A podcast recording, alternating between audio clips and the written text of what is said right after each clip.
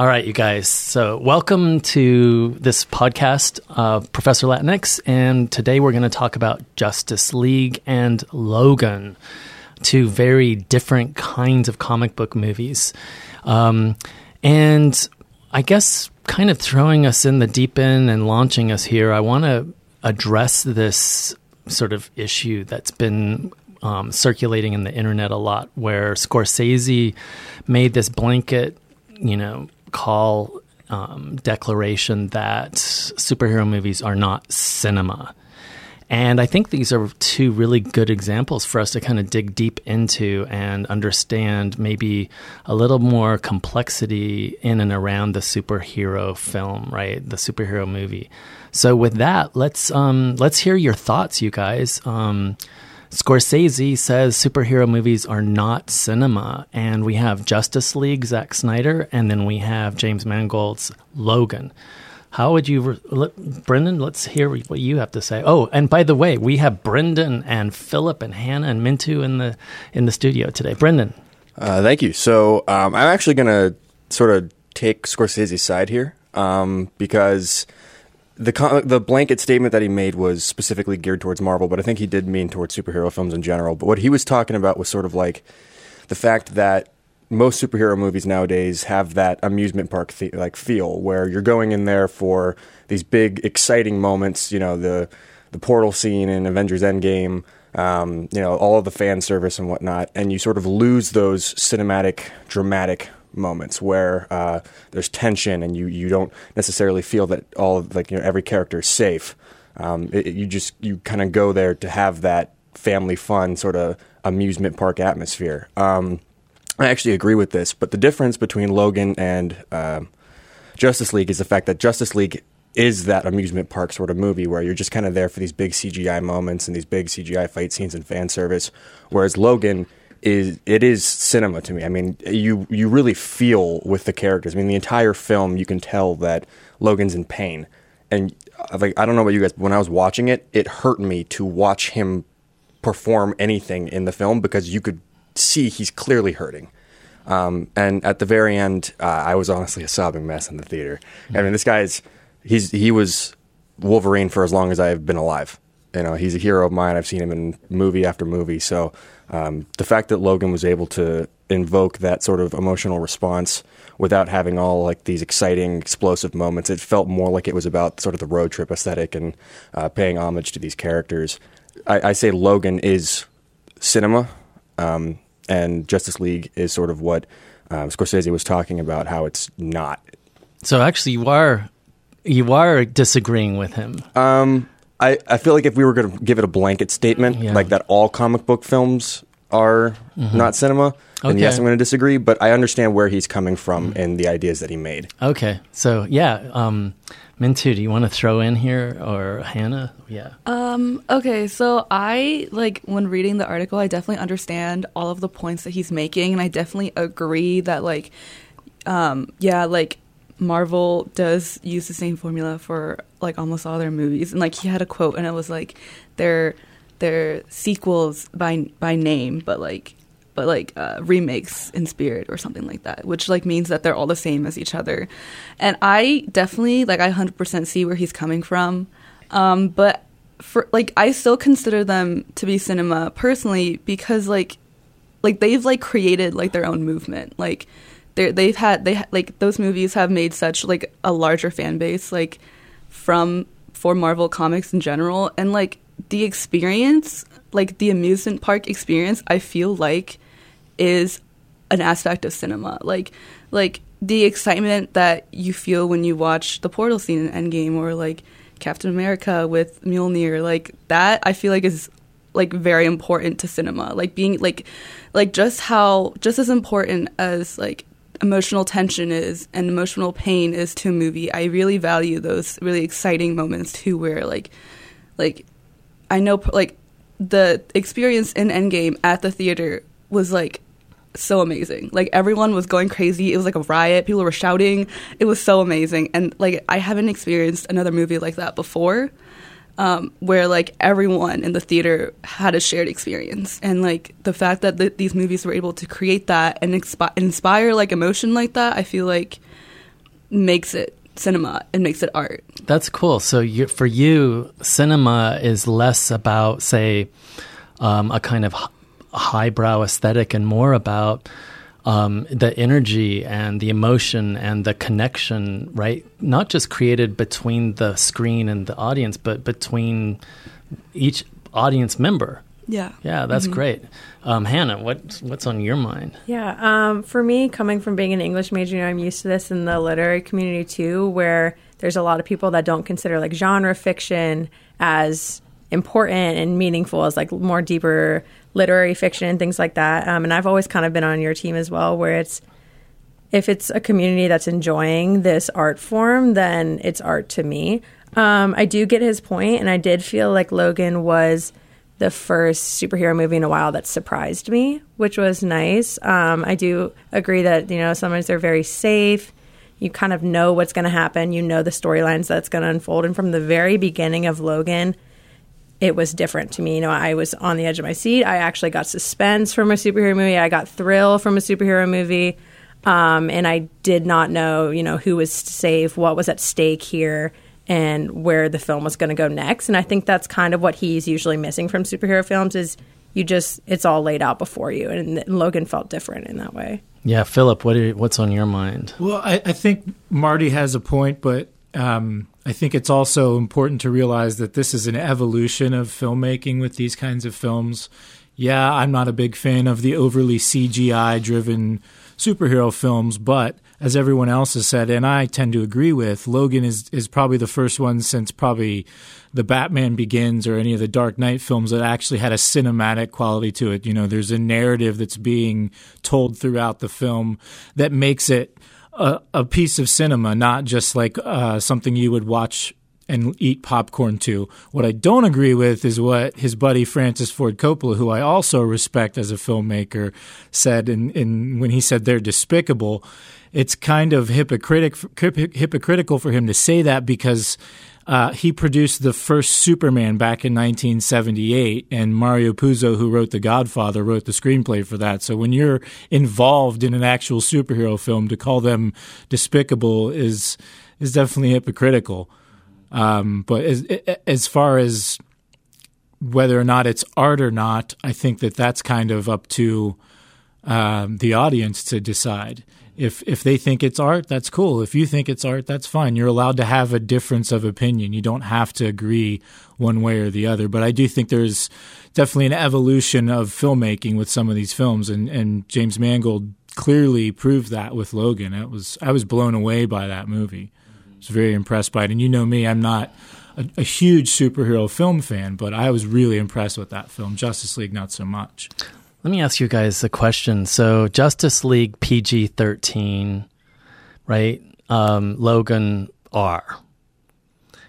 Is that is there something about kind of R-rated or adult content film that allows for the kind of development of character um, the ways that you guys are talking, Brendan. You mentioned even kind of crying, right? Um, the suffering, the the journey, etc.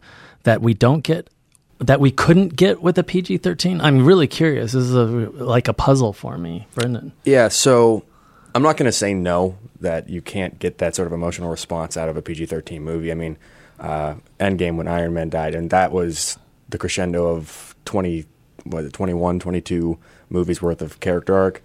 I just feel like adult content always has more of an impact on the audience. Um, growing up, watching kids shows, it was always the sort of more adult kid shows or the kid shows with more adult themes or that took themselves a little bit more seriously um, that really stuck with me and that I could look at characters and admire who they were or um, sort of like the the progression that they had gone through and I can still go back and watch them today. And I feel like it's the same thing with comic book movies. I mean, you know, as, as much as I like Ant Man because he's funny, and as much as I like, you know, a lot of the other heroes, it's it's really about whether or not they're able to impact who you are as a person, whether you can learn from them. Um, that being said, I feel like Iron Man is an R-rated character in a PG-13 world. I mean, he's got survivor's guilt, and a lot of what he suffered through has been extremely violent. He's lost uh, friends, family, you know, Uh, technically, he's disabled. I mean, he's lost parts of his body. Uh, he's gone through PTSD, alcoholism. He's definitely an R-rated character in a PG-13 cinematic universe, and I feel like uh, Logan's the same way, and that's why his movie is rated R. Um, I feel like if Iron Man were to be remade today, it should be an R-rated film. But when it first came out, they needed to pander to a specific audience. They needed to make sure that they got as much success as possible. But to me, I feel like you know, as nice as PG 13 is, as much fun as it is, and as exciting as it is, those R rated characters, those R rated storylines, they stick with you more. They impact you more. They're deeper, darker. They hit a lot heavier than what a normal PG 13 story would be. And if you, if you look at another R rated film, Deadpool, uh, it's a PG 13 story wrapped in an R rated shell because of language and, you know, sex and whatnot. Not, nothing about the characters are particularly super complex or deep. It's mostly just you know the comedy is what makes it rated R. Um, so yeah. All right. Well, um, on that note, let's talk a little bit about Justice League. Um, kind of maybe the elephant, the PG thirteen elephant in the room. Um, huge disaster, as we all know, and um, disaster financially um, and disaster in all sorts of different ways. But yeah, so we have a PG container here, um, superhero movie. And here, I think we would all agree with Scorsese, um, at least with this movie. Maybe I don't know, um, but let's let's talk about Justice League for a little bit, and then we'll move to some content in Logan. Mintu, do you want to? Start Okay. us here. Where do we start, right? Okay, Yeah. so Justice League. Um, okay, so my first thing is that there were definitely some moments in that film that I enjoyed for the same reason that I enjoyed like really like I don't know, like like the portal scene in Endgame. Like there were some like cool moments like that in the movie, like where um, the Flash is like running around like the tunnel thing, and he like pokes Diana's sword and like goes back to her, like that, like some like tiny scenes like that, and like when Superman like like looks to the side and he sees the Flash, like little tiny scenes like that were like I think really well done. But overall, like DC definitely struggles with like having a good plot for the, any of their movies and like a good villain. Like the main villain Steppenwolf for Justice League was just like he I don't like I, I honestly think he was the blandest villain like of any superhero movie like ever. He was just so like he was he didn't do anything interesting or unexpected. He was just focused on the same thing the entire time and it was not interesting. And like the characters individually I like I really think that they did a good job casting. So I feel really bad for these actors who could do so much better if they were given better material for their characters. And like what uh, what what Marty said about like these superhero movies lacking the touch of an individual artist is very clear in Justice League, especially because as I was watching it, like the first time, like when it came out, I was like, I was thinking like it feels like five different people just like randomly haphazardly stitched their work together. Like there was no co- coherency and like the interactions between the superheroes were kind of shaky and there were some good moments but they just it overall it just wasn't coherent. And and like i love the justice league. Like they're my favorite superheroes. I i think they're like they're my favorite. But the movie was just I, I don't it was just like i don't know how to feel about it which is like just tells you that it wasn't well made. And i don't have like a strong opinion about anything which means that like it's just like bland Philip, let's hear what you have. I know you have a lot to say about this movie, race, gender, the whole kind of religious aspect. I think that, that Zack Snyder does some some pretty deplorable things in the film if you, if you're looking at it from a critical standpoint, especially with, with race and ethnicity.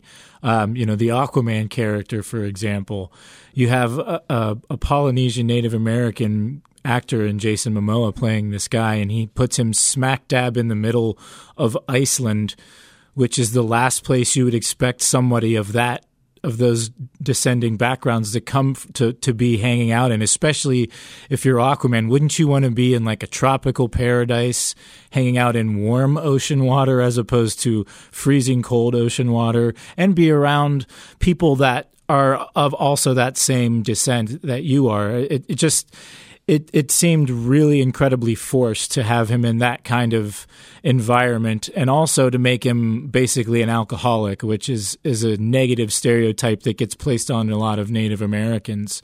Um, so to portray him as, and I'm sure a lot of bros out there probably saw him as just like this hard drinking dude that crushes alcohol and crushes life and crushes crime or whatever kind of bro convention you want to put it on. Uh, I, I, thought it was ridiculous. Um, and it's even worse when you get to the cyborg slash Victor Stone character. I mean, you have an African American man who's clad in a sweatsuit that says property of Gotham City. I don't think it gets more offensive than that. Um, so, uh, aside from completely missing the mark on any kind of you know ethnic diversity or any kind of social commentary where you can have like like Min was saying like to have a unifying uh, element it's completely lacking in mm-hmm. this film unless you're Batman or Superman yeah. which are two white dudes tokenism at its worst, right? So let's, beyond tokenism. Yeah, let's pull them out for the poster, but not give them any kind of complexity that has anything to do with the kind of racial markers, yeah, right? Exactly. Let's just erase that. Yeah, Hannah, what do you think about gender in this movie, uh, um, or did you think about it at all, or what are you thinking about? Yeah, well, I was thinking I had more problems. I felt like with um, racial and ethnic diversity in the film. Um, I do think that Wonder Woman um, it's kind of interesting in the film that she's kind of uh, flying under the radar as a superhero in the beginning, and that's kind of her aesthetic. Is she doesn't want to be out in the spotlight, and it takes these like Batman and Superman, these white men's example to kind of like, and even encouragement, like Bruce Wayne is telling her that she needs to come out and be there for the people and t- kind of takes them to pull her into the spotlight. And it's like not until the very end when these characters have been doing it all along that she can finally step out and like be a hero in her right. I did find that interesting. Um, speaking of diversity and the token diversity, um, what I noticed was that it kind of, when we're pulling this team together, the diverse characters are the ones who are the hardest to pull in. You know, these were the ang- Aquaman was angry. He was a loner. He was kind of an outsider in his community. Victor Stone didn't want to be a part of it. He was like rebelling against being a part of the team. And it took these white characters to drag them in and kind of they needed a leader to be part of the team versus being willing to be a part of the team in their own right and wanting to be there. It just mm. it hmm. felt very problematic to Interesting. me. Interesting. Yeah. Brendan, what do you, do you want to tell us? I'm seriously the whole ending of Justice League, and maybe we'll kind of let it lie after that. But you've got what the Messiah and the capitalist. Do you want to make a comment about? Did you? What did you think about that? Um. okay, so I'm I'm a really big DC fanboy. So watching this movie was really upsetting for me. Um, you know, it had those moments, but very few and far between. Um, mentioned the, uh, the scene with Superman and the Flash where he sort of turns to catch up, and you're like, "Whoa, Superman's fast too." Um, but the rest of the movie, just everything felt wrong. Characters felt wrong. You know, Superman is he's not hailed as this messiah in any of his storylines. He's always like the Boy Scout. Um, and Batman's, you know, he, he, always has sort of like that capitalist rich guy atmosphere, but it's always more like a side note. I don't know. He's not a hero because he's rich. He's a hero because you know he's completely human, but he's still willing to you know put past his pain and you know try and protect people. And um, going back to the Wonder Woman thing, I found it really interesting that they sort of tried to uh, make Wonder Woman the, the leader of the Justice League in this story because in most stories it's you know it's Batman or it's Superman that are sort of like the head and um, you know or you have like the big three uh, but the fact that they were sort of pushing Diana into the leadership role here was really interesting for me, and I think like that's because, uh, you know, they they really don't seem to care too much about Superman and Batman as more than as anything more than just money getters. Mm-hmm. Like they don't really give either of those characters development.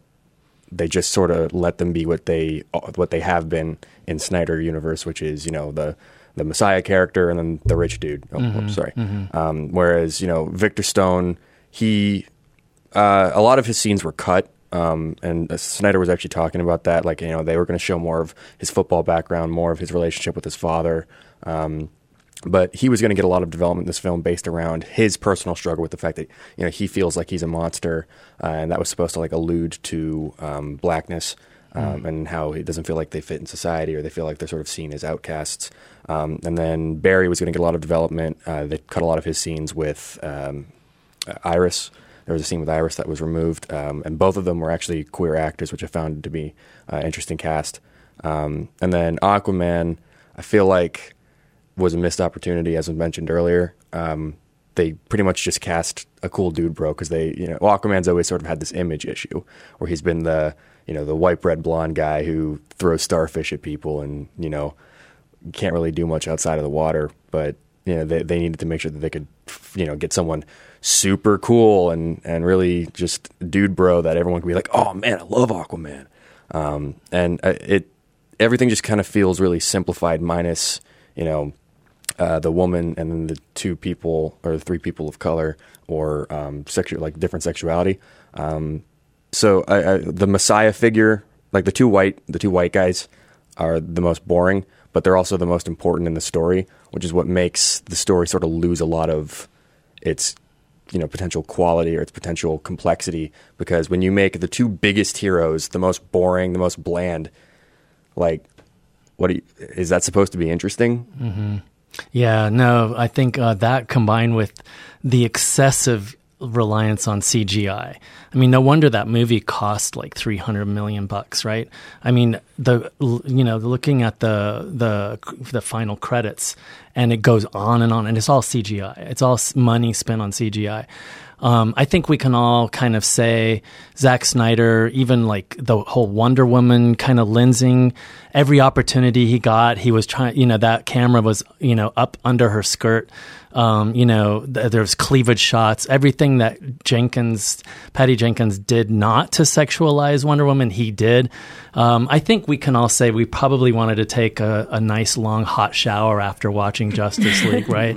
kind of dirty by it, right? Yeah. Um, Mintu, did you want to add something? Yeah. Um, yeah, like oh, yeah, like talking about Wonder Woman, like the Amazons were wearing completely different clothing than like they were wearing in the Wonder Woman movie, like like drastic, like horribly different. Like it was offensive how how like exposed yeah, they were. Where J- Jenkins, we understand because they live in a, a warm climate and they're you know warriors and they need the kind of you know um, armor that they wear. It makes sense, right? They use bow and arrows, so their armor is going to be sculpted in a certain way. But Zack Snyder, he just want he's just all about the sexualization, right? Yeah. Um, but I will say that I actually, um, I never thought about like placing Aquaman in Iceland before, like, and how that was a problem. But I do like, like how they remade Aquaman and that like they took a risk with his character, and I found that risk to be rewarding personally because I think it's because I look at him through the lens after watching his movie, which I thought added a lot to his character. Like his father is like um, a person of color, and so then he's like mixed race, so that like adds a lot more like background to him as a character.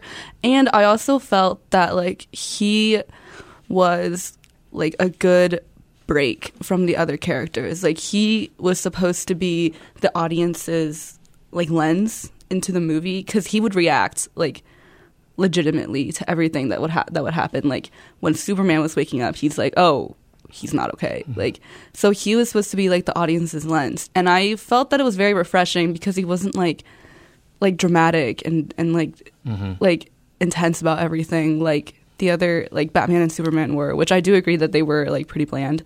Um, but I just I just felt that like they did let Aquaman be vulnerable in a sense, which is very interesting because he is supposed to be like this like macho man, like if you like have like ha- I watched the Aquaman movie and he is like very vulnerable in that movie and he does get a lot like a really good character development and the what they did wrong with Justice League was that they just threw him in there Yeah. with no context. But and like if they had made the Aquaman movie first, I feel like that would have been better. I think that's the issue, and I think you guys have talked about this um, even in class, right? That one of the reasons why Marvel has been so successful at creating its cinematic universe is that each character has had its origin story, and then it's been feeding into the team, right? The Avengers. Um, whereas we got Justice League kind of just thrown. So it really does feel like tokenism, right? Especially with the characters of color. Um, had we had the Aquaman, you know, which came out in 2018 before, might have been, we might have been able to give dimensionality in ways um, that, you know, Philip is kind of resisting. But let's, let's not give Justice League any more of our kind of valuable time and energy and intellectual kind of work. And let's, talk about how like Logan does get it right. I mean, Logan, like, seriously, I've seen this, I'm sure, like you guys, so many times. And like good cinema, there's always something new, right? There's always something new. And I agree, Mintu, with your sense that, yeah, we need to not think about cinema is like a highbrow or lowbrow versus highbrow, but more about what this artifact does to us as an audience to make new how we see ourselves and the world and think about things and feel about things. And so those can be found in all sorts of different places in cinema, right? Um, but let's talk about that with Logan, and maybe we can hit on like these same issues of race and gender and stuff, but focusing in on that. Hannah, do you want to talk? Yeah. Um, so I think a, a, lot of our conversation this semester with a lot of different superhero fil- films has been kind of about how they make. Um, it's been like nationalistic and how they make America versus this outside foreign other force, and it's been a lot of othering.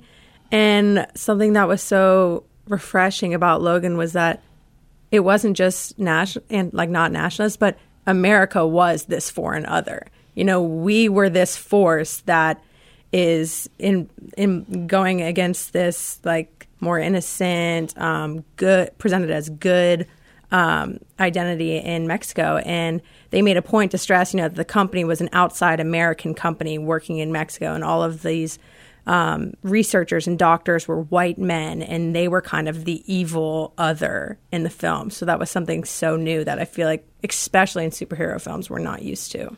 Yeah, uh, Brendan, let's hear. What are, what are your thoughts on Logan? I, obviously, you love Logan and you love the Wolverine character. I, yeah, I love this movie. Um, when I saw the trailer, the first thing I thought was, "Oh, this is going to be good," because I've sort of I've had hero burnout for a while. Um, I mostly went to go see, um, you know, like Captain Marvel, uh, Spider Man, uh, Far From Home, those movies out of respect for you know the finishing the Marvel storyline. Um, so I, have I've had some pretty bad hero burnout with these movies for a while. Logan was the first probably like hero movie that I've seen a trailer for and genuinely been excited, and it delivered. Um, it, it's complex, you know. Nothing about it feels stereotypical. Nothing about it feels boring. It feels like every single detail was paid attention to. And we we talked about with Justice League how um, Superman sort of gives this rural white feeling to like rural America. Well, the the farmers in Logan are black. I mean, it does the exact opposite. It shows that people of all races can, you know, be farmers, can be mm-hmm. out in the country and and are and they yeah, are yeah, yeah and they definitely cool. are yeah. and and I, I, I definitely sort of find it an interesting take that uh, the villains are white and sort of presented as like the the corporation, the the American corporation. But the fact that a lot of the villains are um, technically disabled in the sense where they've removed their own limbs to try and enhance themselves, um, and they they're missing limbs. Um, it's it's you know, usually you know when you see a disabled villain, it's more of a mental sort of thing, or it's more like they don't have control over themselves. But the one, the the character with the mental illness, Charles Xavier, is also presented as a hero, um, and it it's really well written. The fact that each character sort of has their own problems that you can empathize with, or you can understand, or you can feel bad for. And I mean, this the way that they wrote these characters. It was written to be the end of Logan's story and the end of Charles's story and the beginning of Laura's and the fact that they're sort of building a potential future of the X Men around uh, a Latina actress is, I mean, it's great. Personally, I, I, feel like she was one of the best actors in the film. You know, if, if Hugh Jackman and um, oh God, I'm like that feels so bad. Uh, Patrick, Patrick Stewart, Stewart. Patrick Stewart. Yeah, if if the two of them weren't the leads of this film, then she could have carried it pretty pretty well. I mean, for Yeah. somebody that that has very little speaking lines, she did a phenomenal job. I would say she's probably our protagonist, even if she's introduced kind of late into the movie. I agree. Um, Philip, what are you? What are your thoughts? I, I thought it was a fantastic movie. Um, whether it's a superhero film or not, it's it's clearly cinema. Uh, it tells a wonderful story. It's it's it's heartfelt. You know, I, I wasn't bawling at the end because I don't have as much invested as Brendan does, but it choked me up at the end. You know, I knew it was coming because all my friends are big fans, so I knew it was coming. But to actually, you know, experience the film and you know be in, invested in the story, it definitely hits your heartstrings. Um, I also thought it was clearly an allegory on, on what's going on with the current presidential administration in our country. Uh, when you see, you know, kids in cages, um, they're not necessarily kept in captive in the film, but they're clearly it's definitely a commentary on that because they're also minority children in that film, which is clearly a, a commentary on what's going on with with our current administration. So I appreciated that. I appreciated the inclusiveness of any other. Um, for the you know with whether it's it's the mutants who are who are made to and this was back when the first X-Men came out when I was like you know 19 or or 20 um, how they were meant to be thought of as immigrants to the country but not as a threat as people that are supposed to be embraced. And that's kind of the idea of why America is is or can be a great country is the the other people that make it so diverse. It's not just white dudes that make America a good country. You know, it's everybody that comes from all walks of life that came here in search of a better life. Yeah. Um, so I appreciate that that political commentary in the film, and I, I also thought the acting was fantastic. I mean, Hugh Jackman. He owns that character. He does a phenomenal job with that character. And the little girl playing Laura was fantastic. And, and Patrick Stewart even added this kind of King Lear vibe to to Professor X that wasn't there in the previous X Men movies, you know, because he's at the end of his rope.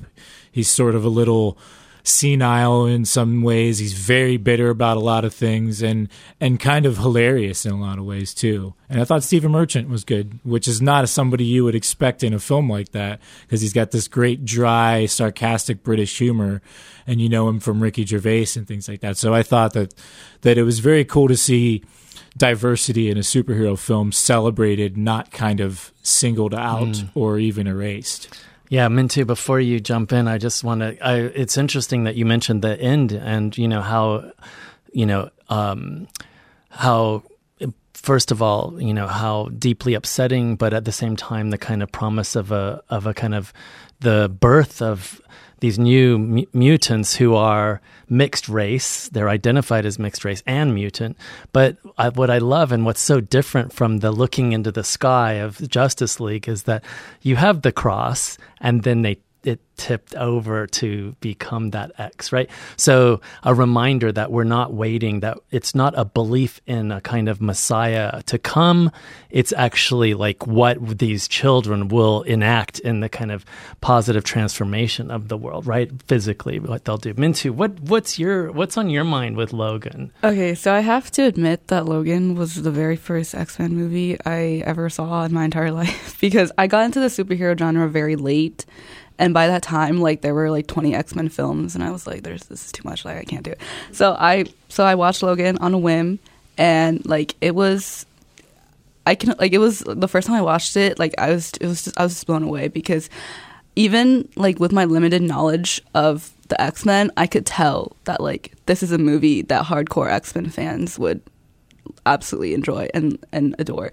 Um, and uh, but the end was what got me, especially like the turning of the cross into the X. Like that, like that was just like I was I was silent in the in the in the in the theater. I was just like blown away by that scene. Um, and I, that represents like like you said, like the children carrying on the legacy of the X Men, and that also like reflects um, like what's happening today in like our society and how like it's going to be the children who fix everything and who are like the innovators and like the new superheroes and like carrying on um, what past heroes have left behind, which I thought was Mm-hmm. very nice. Yeah, no, that's really great.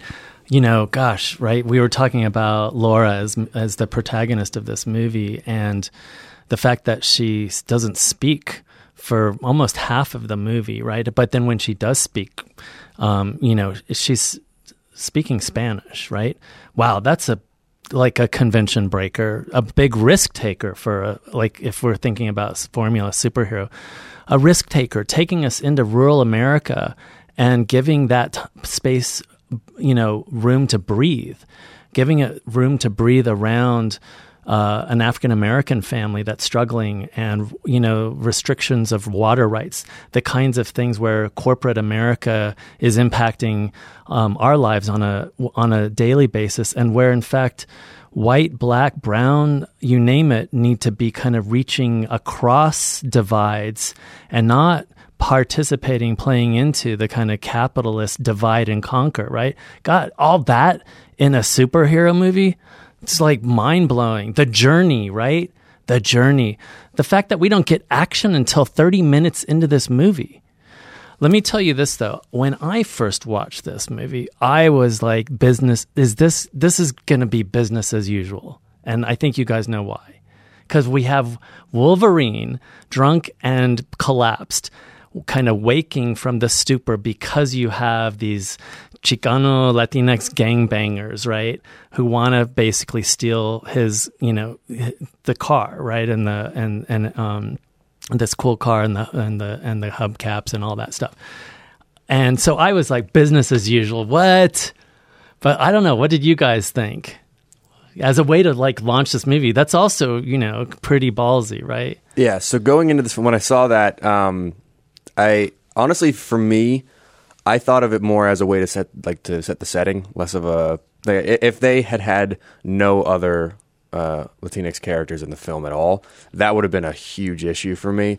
But you know, seeing as as they sort of like carried on through the story, and you sort of understand where the characters are, I feel like it was more of a way to set the scene, more of a way to explain. Okay, we're in like we're right next to the border between Mexico and the United States, um, and, and sort of to add gritty realism to the story um, because it, it does happen. And it, you you aren't really expecting going into a superhero film to see uh, your hero get out of a car and like cut gangbangers to pieces. That's not that's not what you go into a hero film seeing.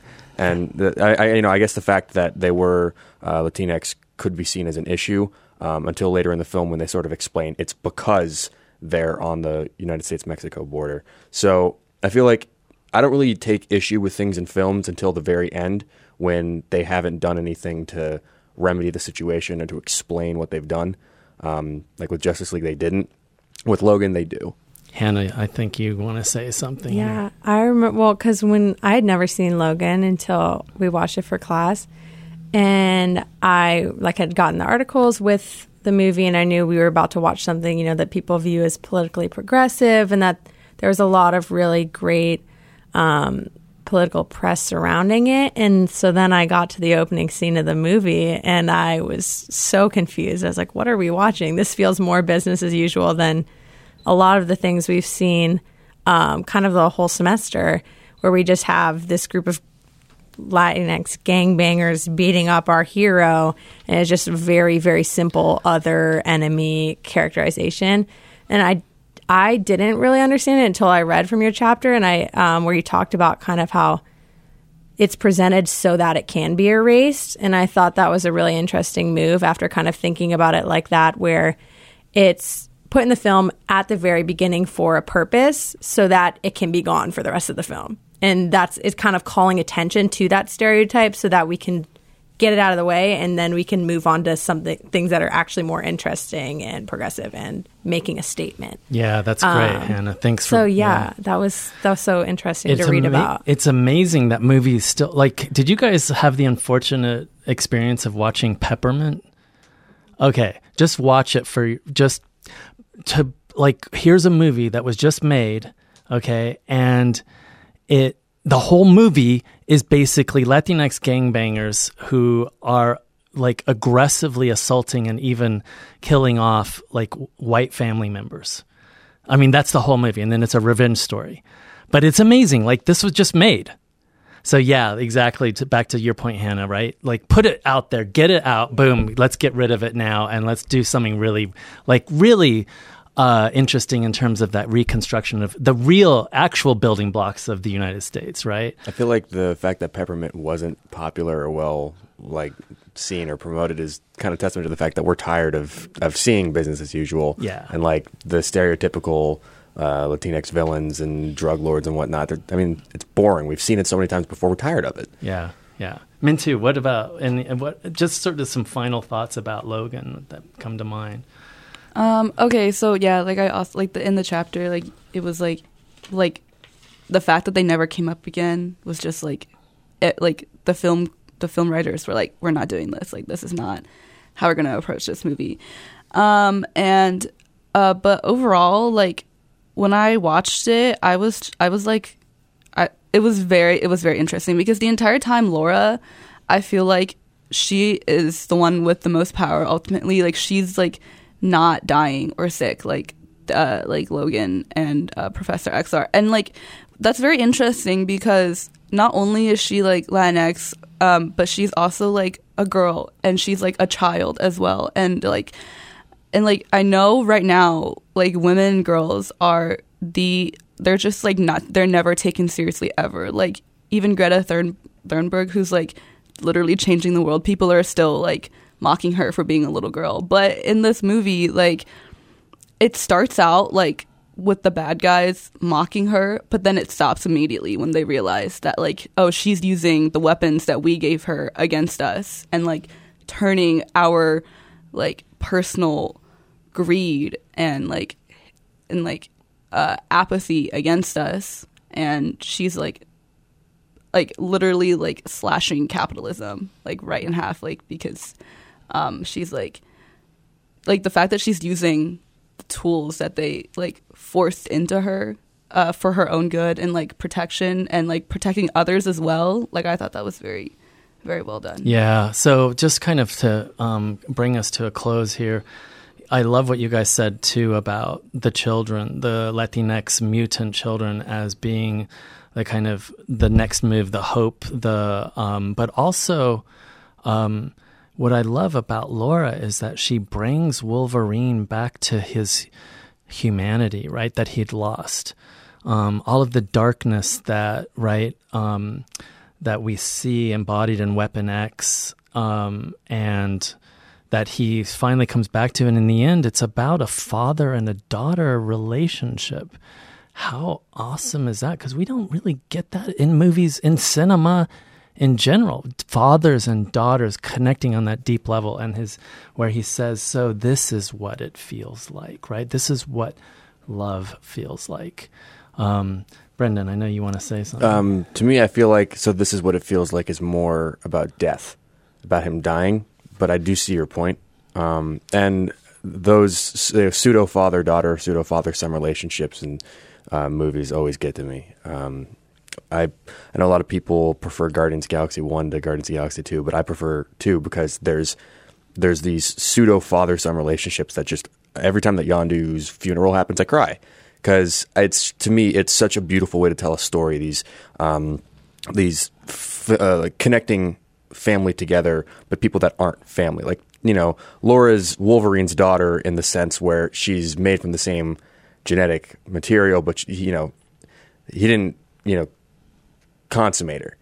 And um, seeing them sort of build this father daughter relationship was honestly probably the most interesting part of the film to me.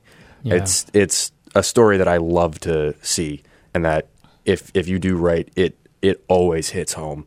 Um, and to see sort of uh, the you know cliche white alcoholic father sort of come to be the the hero that we've always loved Wolverine to be because of his you know taking ownership and and um, father like taking his fathership role more seriously of his uh, Latina daughter.